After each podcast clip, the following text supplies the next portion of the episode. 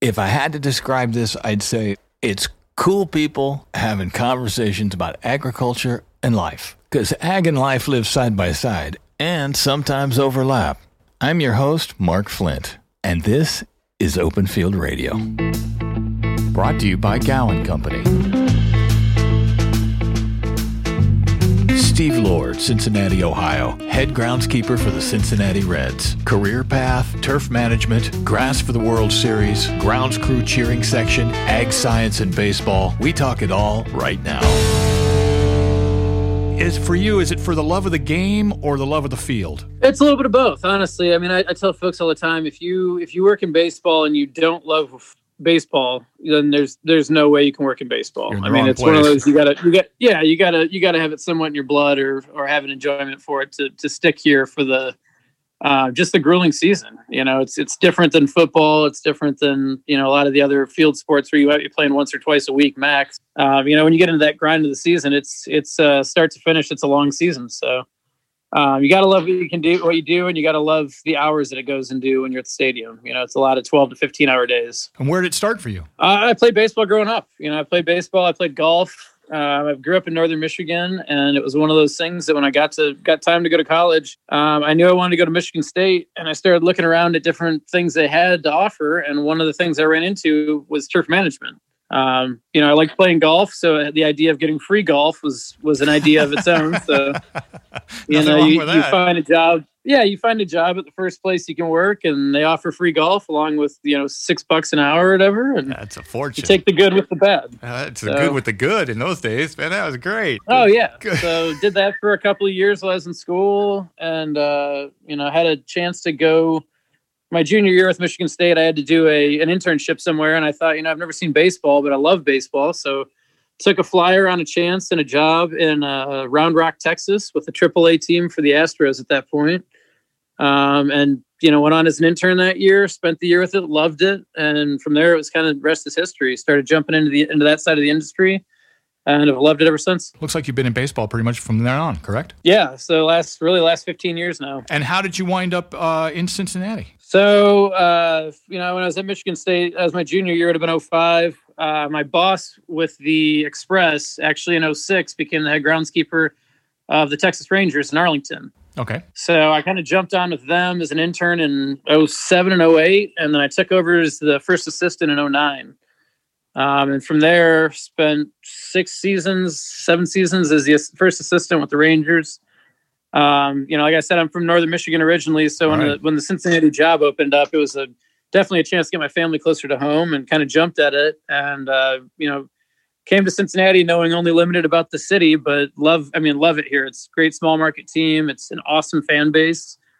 Uh, it's one of the you know one of the great organizations in, in, Major League Baseball for sure. And you work at a place called the Great American Ballpark. Come on, that's right. And a great stadium right there on the river. Absolutely awesome. Absolutely. So take me back to your Michigan State days. Your studies there were in turf management. Is that right? So I have a, I have a degree in crop and soil science, which has an option for turf management on it. So I've got a bachelor's in that, and then I stayed an extra two years and pursued a degree in general management as well from the school's business college. Oh, there you go. Yeah, so I'm a dual major. I've got got both degrees. Uh, I figure it was one of those things where you know you get out of school and you're thinking, man, I've it's two more years to get a, a degree in general management, which could probably get me something anywhere. Uh, just in case this baseball thing doesn't seem to pan out, you know. So, now you sound um, like somebody's dad. yeah, exactly. It sounds like someone's dad might have been talking to me, but it was one of those where I looked at it and I said, you know, there's only 30 teams, and if I want to do it, I want to do it right. So, you know, whether that made me more, uh, you know, a competitor for a lot of folks when when looking at the Cincinnati job, I don't know, but um, it was definitely worth it. Do you know the other groundskeepers the, on the other 29 teams? Yeah, yeah, we have uh, we have meetings every year, so there's a number of us that are that are in them every year. Uh, typically in January, right around the our national conference for Sports Turf Managers Association as well. Okay, so you guys uh, you guys keep up with each other and what your field's doing and what their field's doing and those kind of things. Yeah, we do a lot from uh, we do a lot of conference calls. You know, now with Zoom, it's pretty easy to get everybody on stuff sure. on a regular basis. Um, so we've got probably fifteen or eighteen of us on a call. Uh, at least monthly now. Uh, at some points during this, obviously during this COVID crisis, and ramping up to us hosting spring training at our own facilities uh, we had quite a few more calls to kind of get everybody in touch. But for the most part, a lot of it's a it's a pretty tight knit group. everybody tries to find a way to get in touch with each other, whether it's texting, calling, anything online. Obviously, social media is pretty pretty great at connecting a lot of us nowadays. More of Open Field Radio after this. Clean grass seed starts with Eptam 7E from Gowan, USA.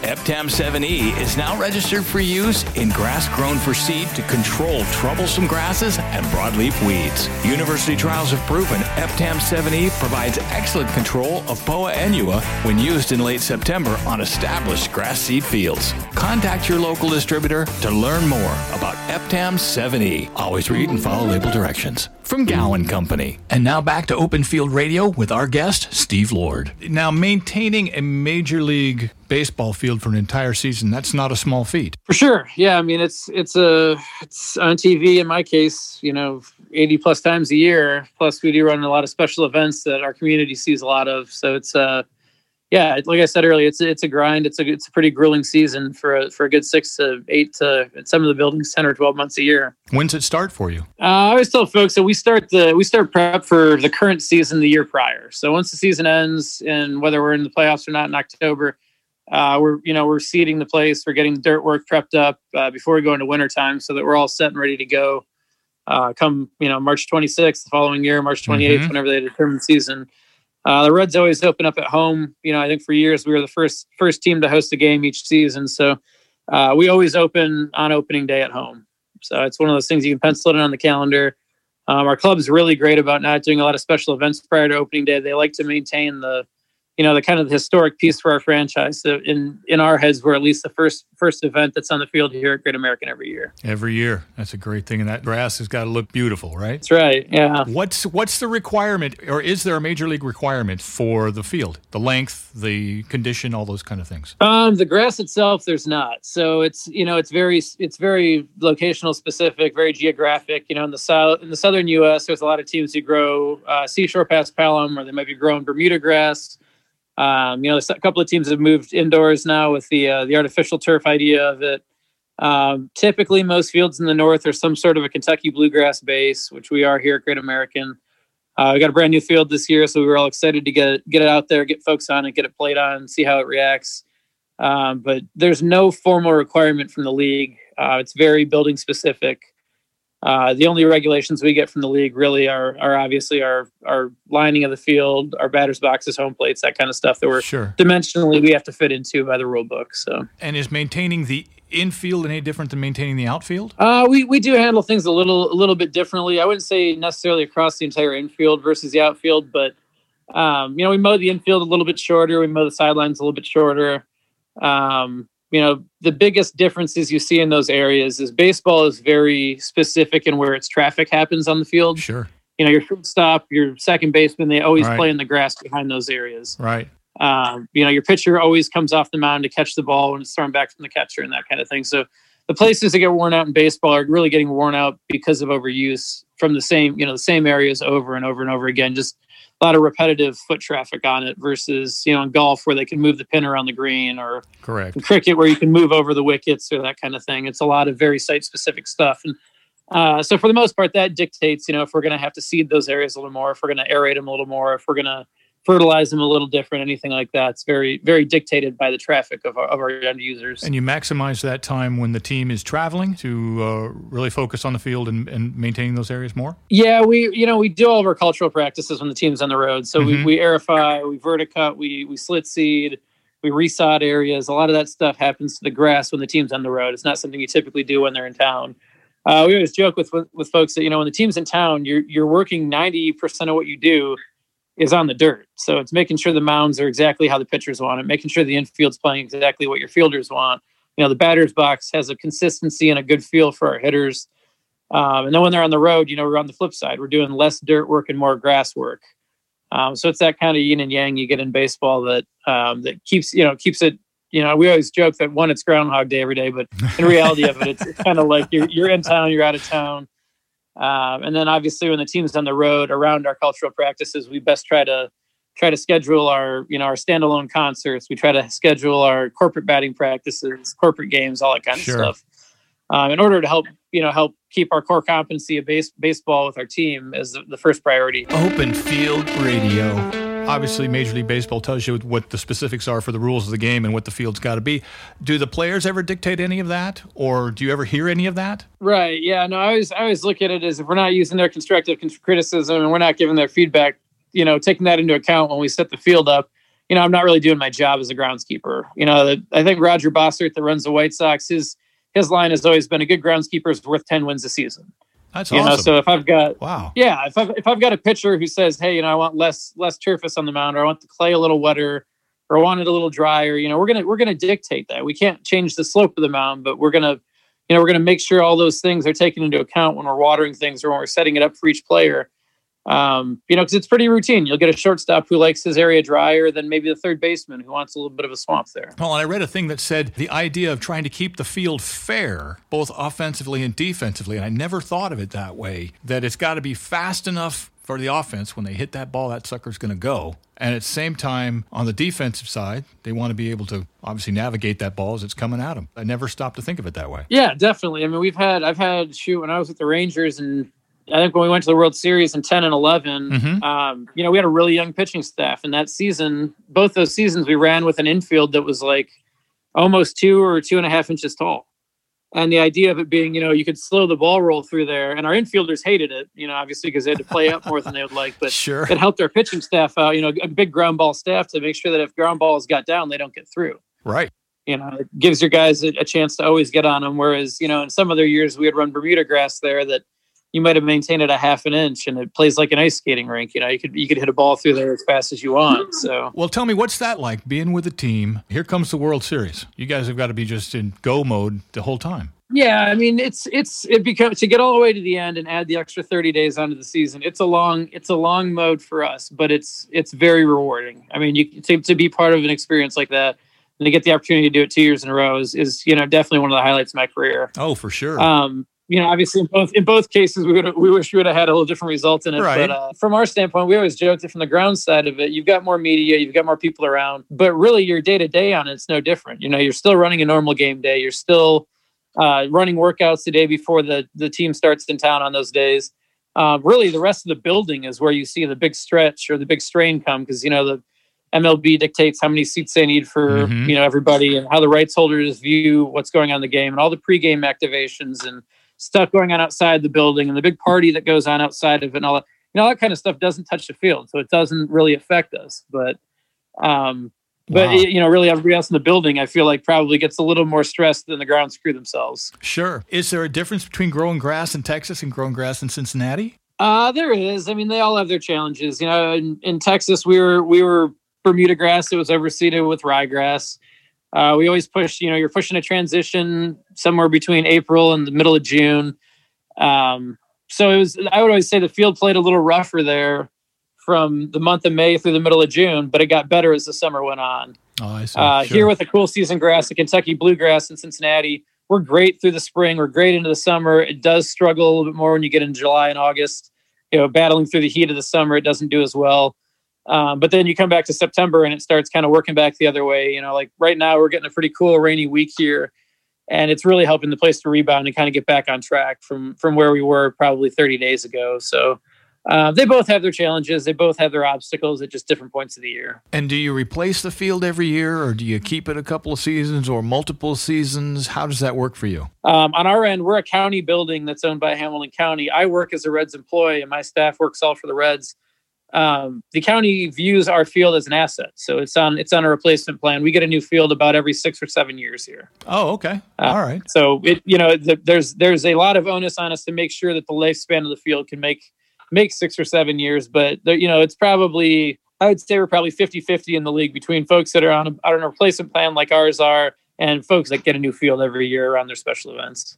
We're probably a half half and half now. And what an undertaking to replace that thing every year. Absolutely. Oh, absolutely. I mean, I, I, everyone who always says, "Man, it's great to get a, a new field." Oh, God. It's like you know, this is my new my first new surface here.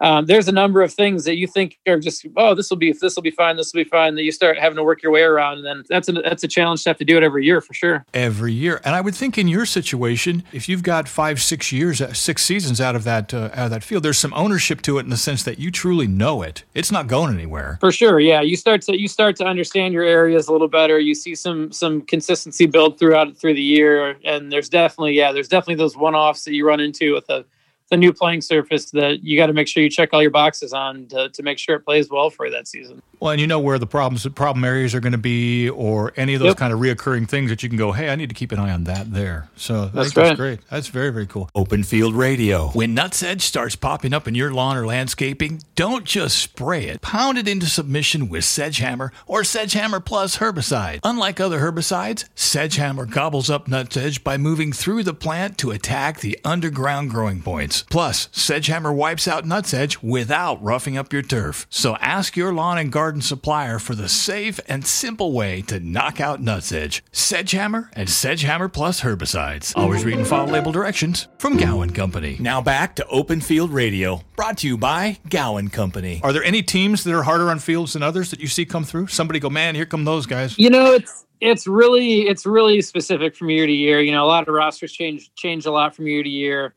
Um, you know, we're playing a lot of teams in the American League Central that we haven't traditionally played this oh, year. True. We're playing, right? You know, both the American and National League Central.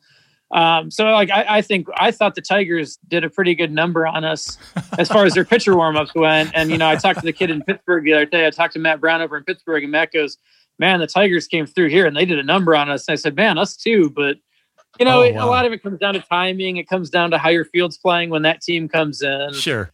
Um, you know, it can be really individualized. We used to, we always used to joke when San Fran would come in that mm-hmm. uh, Madison Bumgarner, when he throws a flat ground session, man, he works your grass over. He'll tear it right out. Really? Um, but you know, so this year, if I was looking at the calendar, I'm like, oh man, San Fran would have been coming in, but oh, Bumgarner's on the the Diamondbacks now. You know, you get some of that where, where those one off guys switch off on teams and they get traded across and uh, it's really it really depends on the year, and you know it, it, depends on your team. It depends on the guys you have on your field doing it do, that are you know there for 81 games of the year. Sure. Um, you know, because your your home side, your guys are gonna have their tendencies too, and that's that's just something you learn to work around. Exactly. Speaking of the Diamondbacks, I think was it last season they switched to artificial turf. Is that a thing now? I mean, is that a is that they did? Yeah, they they switched this past season to a new uh, a newer form of what's called I think it's a Shawgrass product that is an infill system, much kind of like the football systems. Mm-hmm. Um, so Grant uh, Trenbeath over there, he was the first one to run it in a major league stadium, and then the Rangers in their new stadium have actually added it as well. Um, so I don't, I mean, I don't doubt there's some stadiums that'll look at it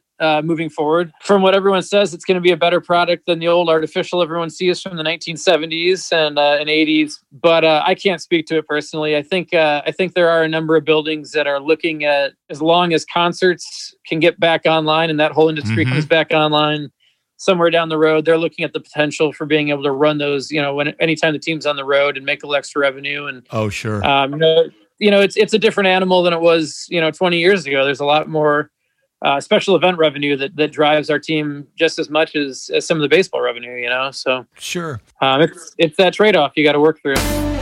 How big's your crew? Uh, I have myself and two full time assistants year round.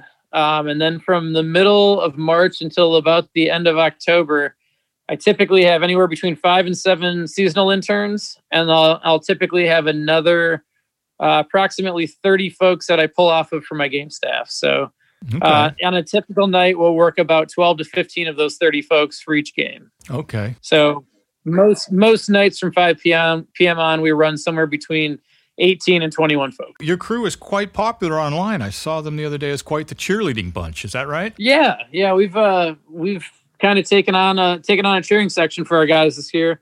Um, you know, it's really been it's really been pushed, I think, as well by our players. You know, they've told us, stopped and told us, and the, the coaches have stopped and told us that they really appreciate just the guys sitting in the crowd cheering for the game. You know, we were piping in crowd noise and all that kind of stuff over sure. the top. But I mean, there's nothing there's nothing as as good as when you get actual folks in the stands heckling the other team and oh sure uh, cheering when something happens. You know, Joey Votto has been one of our big advocates. He bought us. Uh, bought my staff a bunch of percussion instruments, so they've been playing uh, cowbells and you know tambourines and that kind of fun stuff to liven it up a little bit. But Super cool. Um, yeah, it's it's one of those ways that we can kind of help the team out when we're going to be there working anyways. You know, there's not a whole lot of other folks in our building uh, for any games. You know, there's some media in there, and there's you know a very small group of folks from ownership, but I mean, other than it. that, it's we're, we're kind of it. You yeah. know, a little bit of security, and that's that's just how the world works right now. So without the fans there, and without everything that goes into to having a baseball game, has your day to day changed at all? Um, it really hasn't. You know, we, if if anything, I tell folks right now, we've picked up a lot more than we've had to in the past.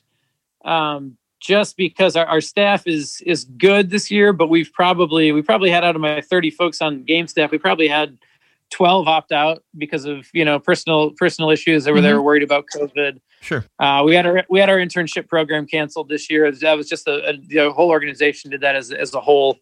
Um, so we're thinner on staff. You know, it's it's tougher from that angle. Um, just trying to make sure we're staffing all the. And we had 32 straight days of workouts starting at the end of June. Um, so it's it's kind of uncharted territory for a lot of our staff who might be using. You know, they can work game nights because it's a second job, but it might not be something they can come in and work a nine to five with us for, and and we've we've worked around that the best we can, and um, just keep rolling along with it. You mentioned internships, and you're a product of the internships. Is that right? Yeah, absolutely. I, I, mean, I believe strongly in internships and and good internships at that. You know, trying to put put guys into the position where they can not just be you know throwing hey Cincinnati Reds is on my resume, but mm-hmm. putting them into the position where they come in here, they're getting the chance to mow, they're getting to work on all the dirt surfaces, they're getting to do a lot of hands on stuff because it's a very hands-on field you know much like a lot of the agriculture industry if you don't get firsthand experience doing it you get out of college with a degree that's great but you you don't have you don't know how to do anything so that's that's kind of our right. big focus here is uh, as it's a true working internship. How long does it take to mow that field? Uh, it takes our outfield mower somewhere between 45 minutes and an hour and 15 minutes based on the pattern. And it takes probably 30 minutes to mow the infield and about another 40 minutes to mow the sidelines, depending on who. We typically have three folks mowing at any time. Do you ever have weed issues with a baseball field? Is that even a thing with a baseball field? You know, not a ton. I would say on our new field this year, we've had a little bit of crabgrass. Um, probably more of a product of it being quite dry here this year and us focusing on on, on using our irrigation a little more than we'd like. Um, but overall, we're, we're we're typically light on weeds all around. You know, we always tell folks that a dense dense stand of turf grass is your best protection against weeds. You know, we don't spread pre-emergent herbicides. We don't do don't do a lot of post applications. If we see something, we pull it by hand. But realistically, we you know we operate under very low weed pressure, just just with a dense have you know dense good stand of grass. Sure, and the control that comes with the grass in the first place. Sure. Yeah. Where's your grass come from? So this field was grown locally. Uh, we actually had a a full growing scheduled and scoped with Hamilton County that, that was approved and and bid upon that we grew actually out in Brookville, Indiana, which is a town about 30 minutes from the ballpark. It's in southeast Indiana. So they're fans. Uh, they're, oh, they're big fans. Yeah, they've been they've been growing fields on and off for the Reds through the last 25 years. Uh, or I guess the last 20 years we've had grass in the stadium, but the it, you know shameless plug Ola, it's Moster Turf in Brookville, Indiana. That's what it's here for. Plug away. That's awesome, man. Yeah, they're they're they're great guys, Gene and Kevin out there, and we've always had good luck with them. They'll do you know about anything you'll ask them for um, they'll they'll do to, to make sure their product's perfect for you. So they, I mean, we've we've had great luck with it. Uh, for me, it was a dream to be able to grow a product in, and you know, I think I was going out there every two weeks last summer, and at times every week to go check on it. I was going to ask if you're hands on with it through that process. Yeah, we you know we built out the program for it. I was out there on on site when, when it was seeded. Uh, we seeded it 14 months before we harvested it, so I mean, there was a good year plus of growing time to go out there and check on it at least monthly. A lot of the times during the summer, last summer, just following its growing. Uh, I was out there weekly or biweekly, and uh, you know, it's kind of like that third child at my household. You know, you wanted to make sure it, make sure it was in good shape when it got in here, make sure it was healthy, and it was, it was, you know, spending the. I, I live between the stadium and out there, so for me, it was about a twenty or twenty-five minute ride out there to go look at it, but it's well worth it to you know, to ensure the quality you're going to get when it comes in. Sure, and the day it shows up, like probably better than Christmas Day, right? Oh, it's great. I mean, it was great. It was it was one of those things that you you were. It was a long process. I'd say before that, I probably spent oh man, almost up to three years where we were growing different cultivars of bluegrass out there and trialing, um, just to make sure that the seed mix we we spec into the scope was ready to go for it, and make sure that we had uh, hedged our bets that it was going to be the best best possible field.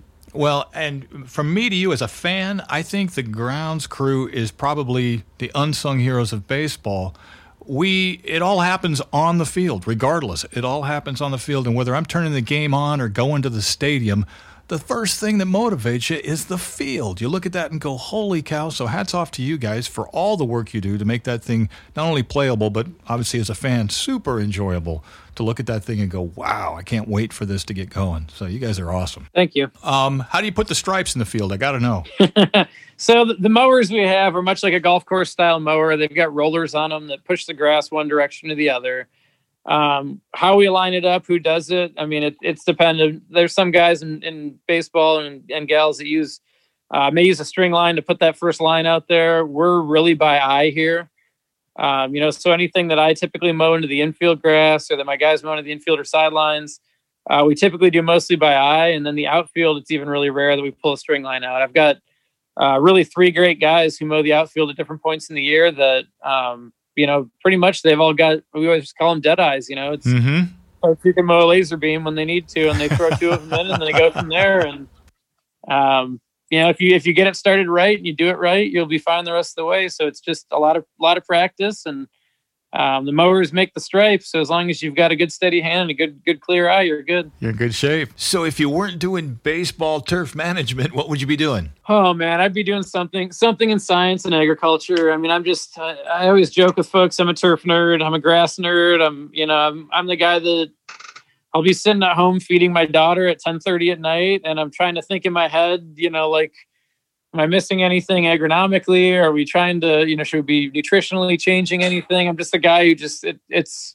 it's hard to turn off, you know. But between that and meteorology, those are both my my fun kind of pastimes. You know, my wife always jokes that you know if I didn't do anything in science, what I what would I do? And it's you know, I love to cook, so I'd probably open a restaurant if I didn't if I didn't do something with science. Even then, I could argue you could probably do something scientifically with a restaurant. So I don't know. well, I'll tell you what. When you open the restaurant, let's get back in touch because I'd like to talk to you about that as well. You've been listening to Open Field Radio from Gowan Company. All rights reserved. No duplication or redistribution without permission.